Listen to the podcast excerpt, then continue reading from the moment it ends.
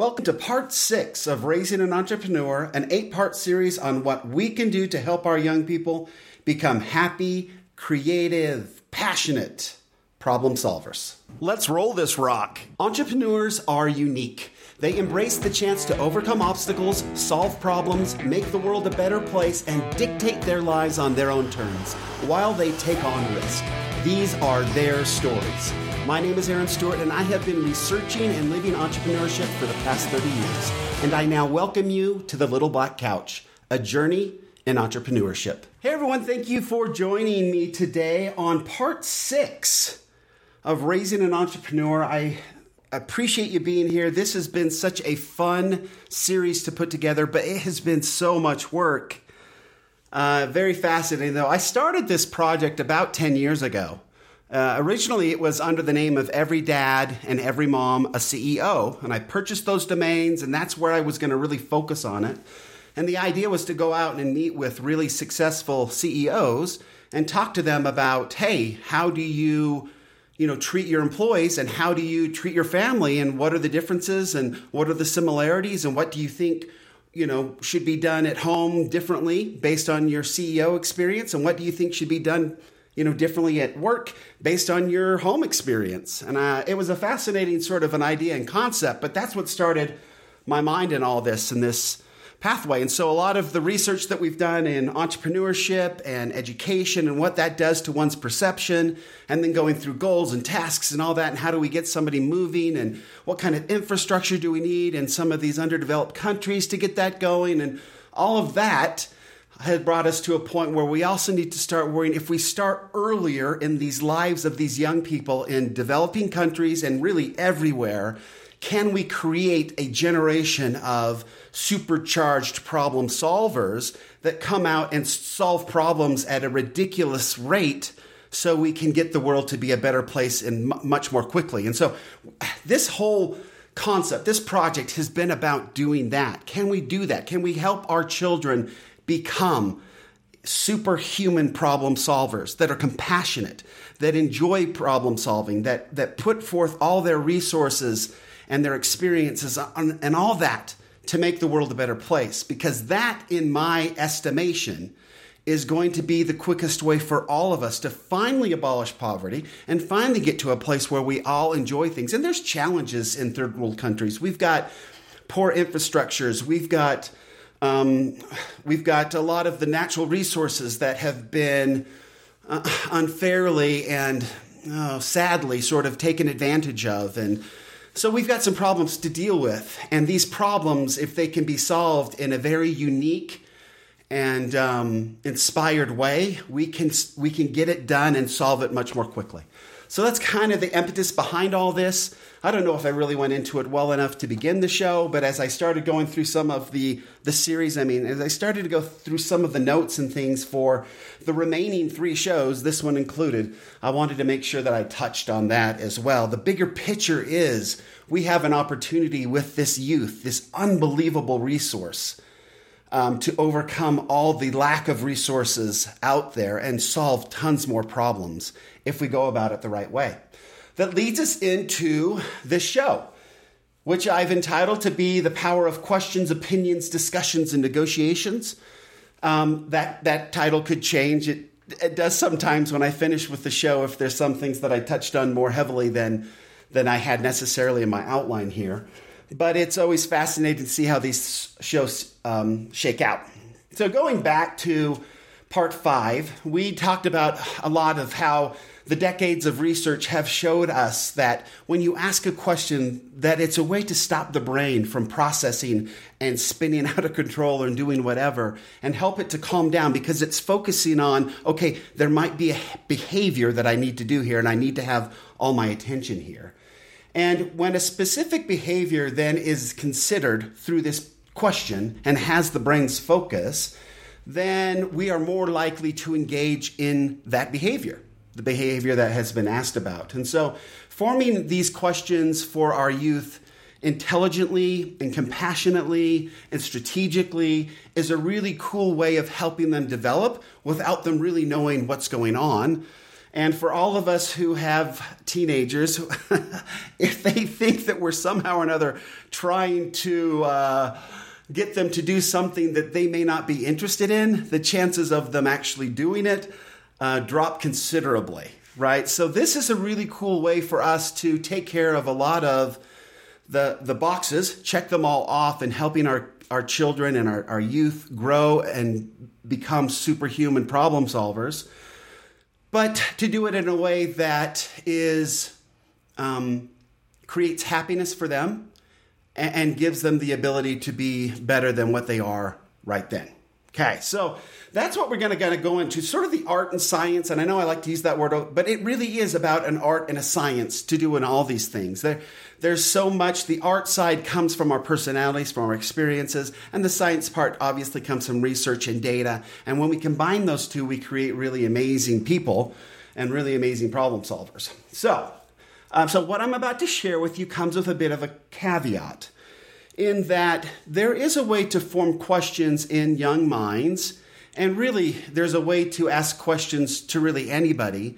And if we have um, less than uh, honest intentions, we can be very manipulative with our questions and with the power of questions because when we understand how the brain works and we understand that questions have this sort of power, and if um, we suggest a behavior after a question, that that might lead that person to that particular behavior, it gives us a, a degree of power to start controlling um, minds. And so that's always the concern when you get into this type of work is that you hope that the people that are listening are concerned about really developing um, wonderful young people who are happy and well adjusted and, and problem solving and passionate people and not trying to uh, form them and get them in to become what this particular person wants them to become. So, I, if there's a if there's people out there who want their children to be doctors and and and are not taking into consideration what their kids want to do, then I would hate for them to have this power. I, I don't I don't believe that a parent has the right to decide what a child gets to do for the rest of their lives. And so that's always been sort of the pushback on this is that do not use this for ill. Do not use this to control people. Use this to help people, develop people, help make them happier. And, and as long as it's used that way, then awesome. I, I love sharing it. And if it's not going to be used that way, then I will hunt you down and uh, make you pay. I don't know what that means, but I just, ugh, it really worries me when we get into this. So, Okay. so please don't be psychologically cruel. Leave that out of this discussion. So, uh, questions. Here we go. Intelligent questions, well formed, can assist our children become better people. So, questions like why is being honest important? Open ended. Why should we work hard? Do you think we should be kind? Why is being kind important? Why are having good manners important? Why is it, um, why does society think that having good manners is important? Um, why should we treat everybody as we want ourselves to be treated? These sorts of questions are ones that, one, stop the young mind from doing whatever is going on, Two, ask them a question that's open ended, allowing them to then present some kind of opinion after they've thought about it a little thought about it a little while, and then helps them to think about whatever that that behavior, whatever we're asking about, um, leads them towards that type of behavior. So, can you kind of see the power in all of this? It works with really anybody, but we as adults tend to get more. Um, let's see, opinionated and have more habits that have to be dealt with to change behavior, which has to be done in repetition, depending on how deep the neural pathway is and how wrapped it is in myelin. we have to go through a lot of work to break some of these neural pathways and these habits that we don't think about doing anymore. And so that takes a little bit more work. But with young minds where a lot of it hasn't been developed, and especially minds that are less than seven years old, um, that don't really have the ability to. Um, to, to look at anything with a, any sort of degree of, of understanding or um, the ability to cognitively make a decision of whether it's right or wrong. They just take it in, right? Before they're seven, it's just accepted as fact. So these types of questions can be very influential to those that are younger than seven, but they are sort of big questions. You're not going to get really in depth, wonderful answers. That comes later. But even in young minds that haven't had the opportunity to develop these really deep neural pathways and, and, um, and, and think about them, you know, gobs of times, we have the ability to then help them start developing these pathways to wonderful uh, characteristics and attributes that would bless them for the rest of their lives. And so these are the types of questions that get that done. Um, so Harvard research shows that that um, when a, a child, when anybody actually, is asked a question and then given the opportunity to give an opinion, it actually gives them a dopamine hit. The uh, the pleasure centers of the brain are lit up, and so uh, us uh, when somebody else asks for our opinion, it really it jazzes us up, it makes us feel good about it, and so it's really a fun way to help children be happy, to feel to feel good about themselves, to feel good about life. That an adult or somebody that they love is asking for an opinion is empowering and helps them develop this this idea that offering opinions that they're valuable and that their opinions they don't know why they feel good but but because they're offering their opinion they do feel good about it. All right. So if we break down these types of questions then then we can see the power of it. So for example if i asked a child hey why do you think we should be kind? And they think about it and they come up with quick drink i apologize. And they come up with their explanations. Well, because it's nice. Well, because it makes somebody else happy. Well, because then I feel good about myself or whatever, right? Whatever they come up with, they will offer their opinion. These are the reasons why you should be kind. One, leading them to the uh, behavior of being kind, which is wonderful. Two, allowing them to give an opinion, again, dopamine hit, which is wonderful. And then giving them the ability to start thinking about other people right? This idea of being kind obviously is to other people, right? They're the beneficiaries of us being kind and getting them this idea of reaching out and being connected. Also wonderful. So, those are how these questions become very, very powerful. Um, and one of the, and, and, and these types of behavior can help our children overcome maybe some difficulties they're having and help them to open their minds a little bit and be a little bit more accepting of maybe something they're not totally thrilled with at any given time. And I really saw this work out very well in our own family. We had a we had a little house and at one time when we first moved into it, so we have 3 children, and at this particular time our youngest was just a baby.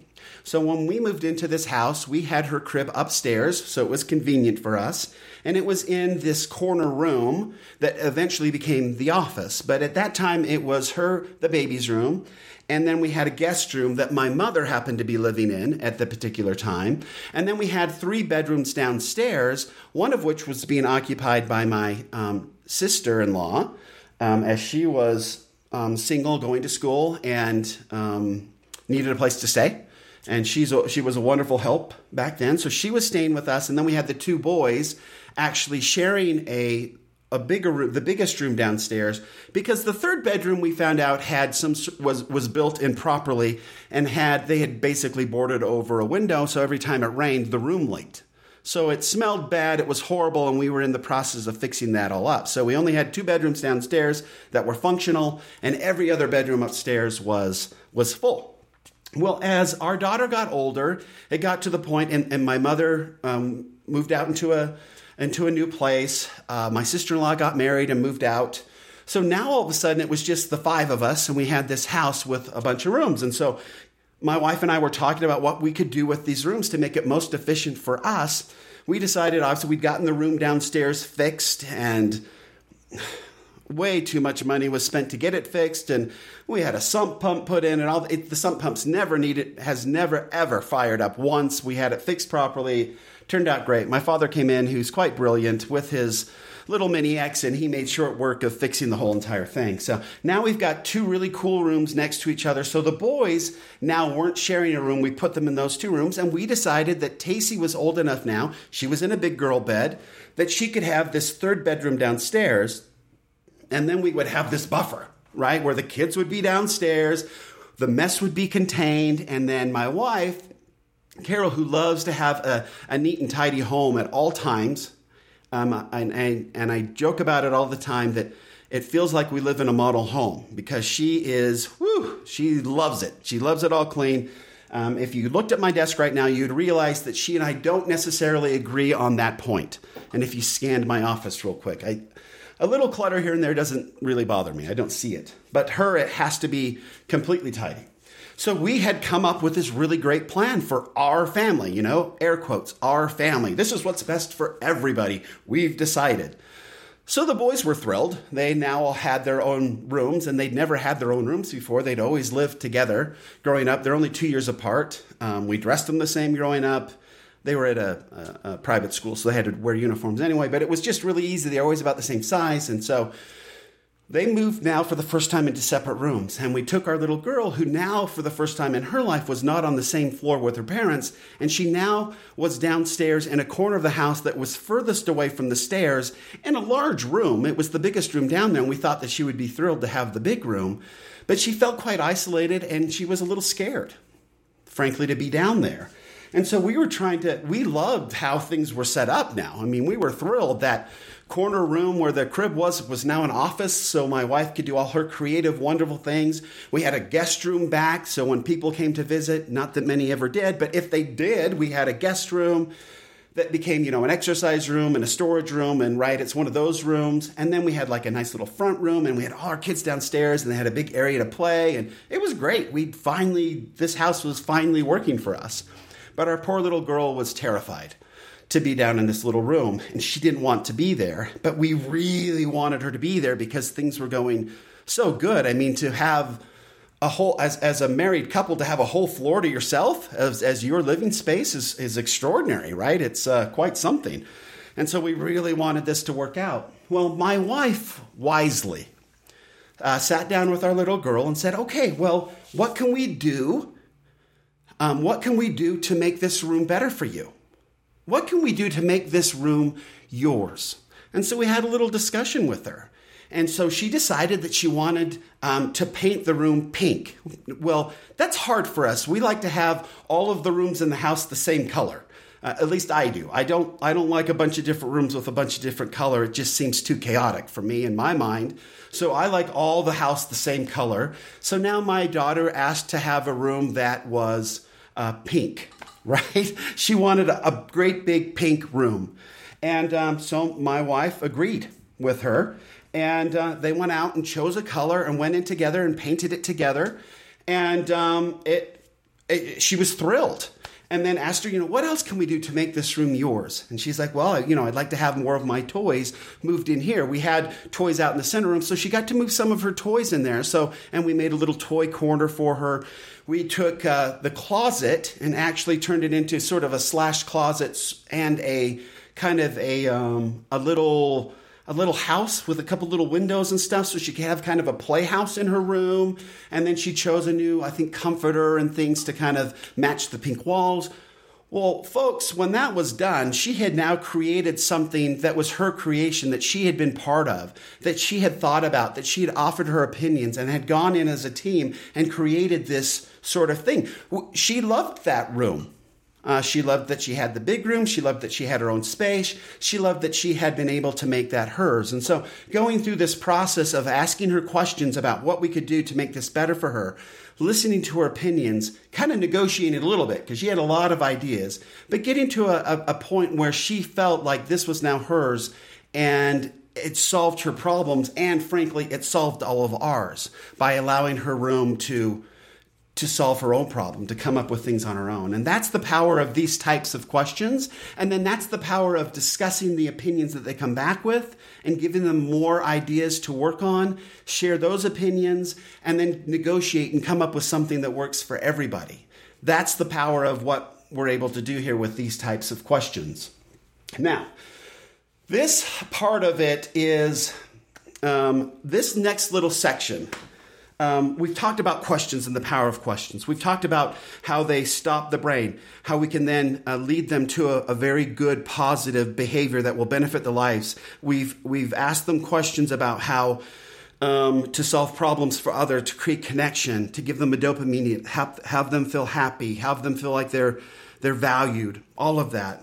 But there's another portion to raising a child that becomes difficult, and that is when you ask, we need them sometimes to do things that they may not want to do. And um, yes, we can ask them questions of things, you know, dumb things like, why is it important to keep your room, room clean? Well, I personally find that to be a stupid question, where my wife might find it to be a very important question. So parents can have differing opinions on, on that. Um, and, and my opinion that it's not a very good question and my wife's opinion that it's an excellent question really matters not. We all have our opinions, and our opinions are all important to us for whatever reason. Getting down to why that question is not important to me and why that question is important to Carol is really not necessarily important at this point in our lives. Um, but understanding that we have these preconceived sort of notions as to what's important and what isn't is. And then we need to work together as a, a companionship um, to make sure that we are not unfairly and unjustly and unwisely giving these you know these opinions to our children. We're allowing them to form their own opinions. And so but there are some times when things get out of control. So we have a very uh, uh, carol and i are very um, we have a very solid front with a lot of things that we have talked about in our home. And one of those things is you do not leave trash around the house. It drives me crazy. It drives her crazy. There's trash cans everywhere. There is no excuse to leave trash on the floor. Okay. And so sometimes we have bedrooms that aren't exactly what they should be, and they are a little bit messy, and they have trash. But if we see trash on the floor, my problem always was to overreact. We've told you this a hundred times don't leave trash on the floor, whatever. Um, instead, we started asking questions. Why is it important not to have trash on the floor? And then we began to share with them why it's important to not have trash on the floor. For a variety of reasons, it's important to not have trash on the floor. To show that you have respect for those that are providing a place for you. To not provide um, tasty morsels for rodents and insects and stuff to come in and infiltrate your home, right? There's a lot of reasons to not leave trash on the floor and leave trash around and especially if you live in different parts of the country, right? You need to be somewhat careful. It's important to keep your mess cleaned up and, and contained. And so those are the types of questions that you would ask to kind of help this behavior. Another way to do it, going with the room, the cleaning of a room, and this is a this is interesting. Most of us, and again, this is a hard one for me, and this is a hard one for most parents when we see a messy room, it's easy to just say, and I use this just as an example, you can say a, a, a, lawn that's not mowed, you can say a dog that's not fed, whatever it is, that clothes that aren't folded, doesn't matter. But if we see something, we want to say, hey, and, and give an order. Get that room cleaned up, fold those clothes, go mow that lawn, right? Because we're the authorities and we want to get them going. A better way to do it, to help them develop, some kind of sense of choice and consequences to say, hey, how long is it going to take you to mow that lawn? You can leave it open ended. If they're not very good with open ended questions, and you know the kid, there's some kids that just aren't, you could say something like, hey, can you have that uh, lawn mowed in the next two hours? And give them some leeway there. Can you have your room cleaned in the next two hours? And, and then if they say yes, then you're done at that moment, but you do have to now set a timer, right? And that's where it becomes somewhat difficult as parents to maintain and monitor these things because then we have to follow up on them, and that means that we've now created work for ourselves. But depending on how we want our youth to develop, this is an important part of the game. After those two hours, if the job has not been done, then it's time to go back and say, hey, um, why didn't you clean your room in those two hours?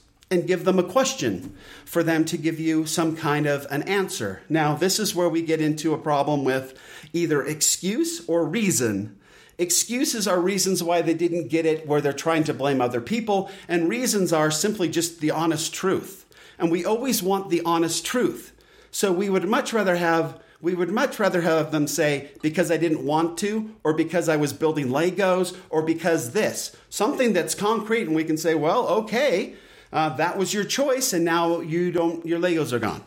For until the room is clean or whatever. So there's some sort of a consequence to them making a choice and giving you a reason. Um, if there's any sort of excuse that comes out of it where they're trying the blame game and pushing it to someplace else and they're not taking responsibility, we need to put an end to that. There's some there's some research out there that um, young people there's some and it was from I've got them here in my notes somewhere. Let me see. Uh, let's see if I can find it here. We'll keep going. Um, but essentially, the research is that um, when we allow our children to give excuses, when we allow anybody to give them excuses, they actually develop a very poor self image. So it doesn't do them any good. They're essentially blaming and not taking responsibility, and that sends their mind into a place of real shame. And shame's not a good neighborhood to hang out in, and we don't want our children there. So when we notice that they're making an excuse, essentially blaming some other situation or whatever other than themselves for whatever caused them to not get this thing done. We need to stop that behavior and say, no, no, no, no, no, no, no. Why didn't you not get it done? And we need to, if they want to give us a reason, that's great. And, and if we want to help them for the first little bit, then that, that's great too. We want them to be honest and we want them to take responsibility. And if we want them to give us a reason, because I didn't want to, because I didn't think it was important, because I thought drawing here would be more fun, because I wanted to play video games with my friends. We want them to state the case, the reality of what their decision was. And then we can go and say, okay, well, that's not what you said you would do. Um, so now what are we going to do? Um, you can either, if you're a parent that likes to take things away to get them to do stuff, great. That's a very effective way to do it. Um, they will usually get it done pretty quickly, um, especially if they've given you the real reason they didn't want to clean the room. So if it is, I wanted to play video games with my friends, you can say, okay, well, I'm taking the video game console until that's done. You can have it back when it's done. So now there's a real result, a real consequence to them not doing what they agreed to do, and they did agree to do it. And we need to point out you agreed to do this and you didn't do it. So now the consequence is that thing that you decided to do instead of doing this is what I'm going to take away. So there's direct correlation to whatever punishment is coming. Very clear for a child to get that and understand that. Very easy. There's also those folks that are much more patient than I am, and bless their hearts, I think this is wonderful, that say, okay, then how long, you know, can you have it done in the next hour? And if you don't have it done in the next hour, this is the consequence. I will take whatever they said the reason was away. And then you give them another little bit to go. I, uh, you know, it may be a better way to go. I don't know. I cannot stand that. Um, my children know that if they agree to do something and then they don't do it, I just stick out my hand. And when I stick out my hand, that means give me your cell phone. This baby ends right now. Um, I don't ask if they give me a great reason and whatever, that's totally fine. But I know that they always want to be connected to their cell phones and their friends and whatever. So that is a very quick way for me to say, okay, well, you didn't do what you said you would do. And so now the consequence is hand me your cell phone. Uh, they will go right to work. They will want that little device back so quickly that uh, it's wonderful. It's a really effective way but again, we don't want to just take something away right off the bat or yell and scream at them to do something. If we can take that extra step of negotiating with them and asking them, hey, can you have this done here? And getting a positive reply from them, um, they may say no. And then you could say, can you do it in three hours? And they may say yes to that. Um, but we need to be firm and make sure that they stick to it, and then we have to follow up. And that becomes a very, very good way to get them to uh, be to create better um, behavior through understanding that there are consequences. Um, there are consequences to decisions, and that's a great way to do it. So that is it on part six of this asking really good questions and helping them understand how to think outside the box. One last story comes to mind, and I'll share it really quickly.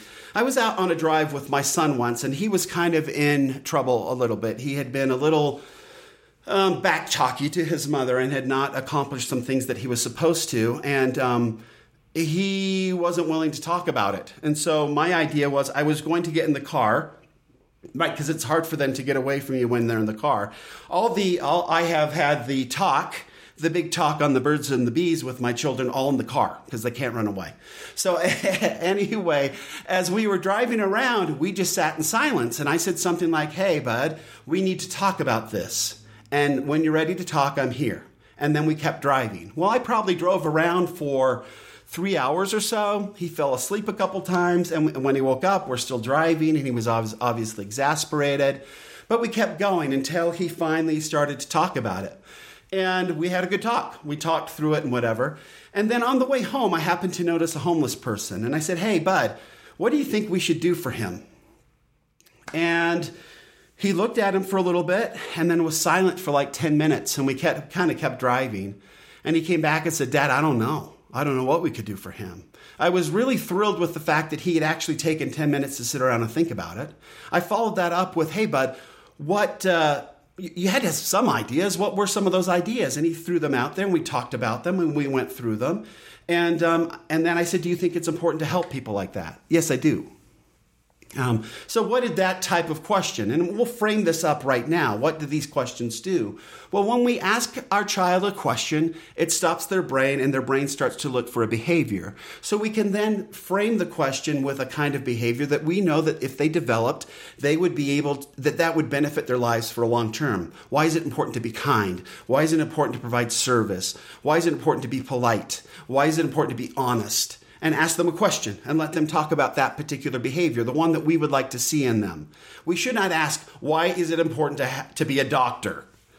That's cruel. Don't force them into anything. Please, please don't do that to these young minds. Um, but then allow them to come back with their opinion, which is wonderful. That gives them a dopamine hit. So we've asked them a question, we stopped their brain. Um, we then asked, then they're, uh, they've offered their opinion. We then validate that opinion. We talk more about the problem, ask them another question that again gives them the ability to, to give an opinion, a dopamine hit. Their self esteem goes up because their opinion is important. And then if the questions are formed properly, this is helping them um, think about solving problems in these opinions. Right, which is developing the neural network to problem solving, which is again one of the big points of this whole series. And then on top of that, we're getting them to think about other people and developing neural networks about thinking about other, other people and their problems. And that creates connectivity. So we have done a really amazing job with some of these super intelligent questions and helping them become happier, passionate um, problem solvers and that will do great things for us going forward. Thanks for joining me here in part six of Raising an Entrepreneur. Hopefully, it's been helpful. Questions are so powerful. The opportunity of them to give opinions, the opportunity for us to have discussions with them, and to let them know that we appreciate and understand and love that they have these opinions and that these opinions are important are so wonderful for them. And then the opportunity to negotiate and help them understand that there are consequences for their choices and then reinforcing those choices with either positive or negative consequences that are di- that are tied directly to whatever that decision was.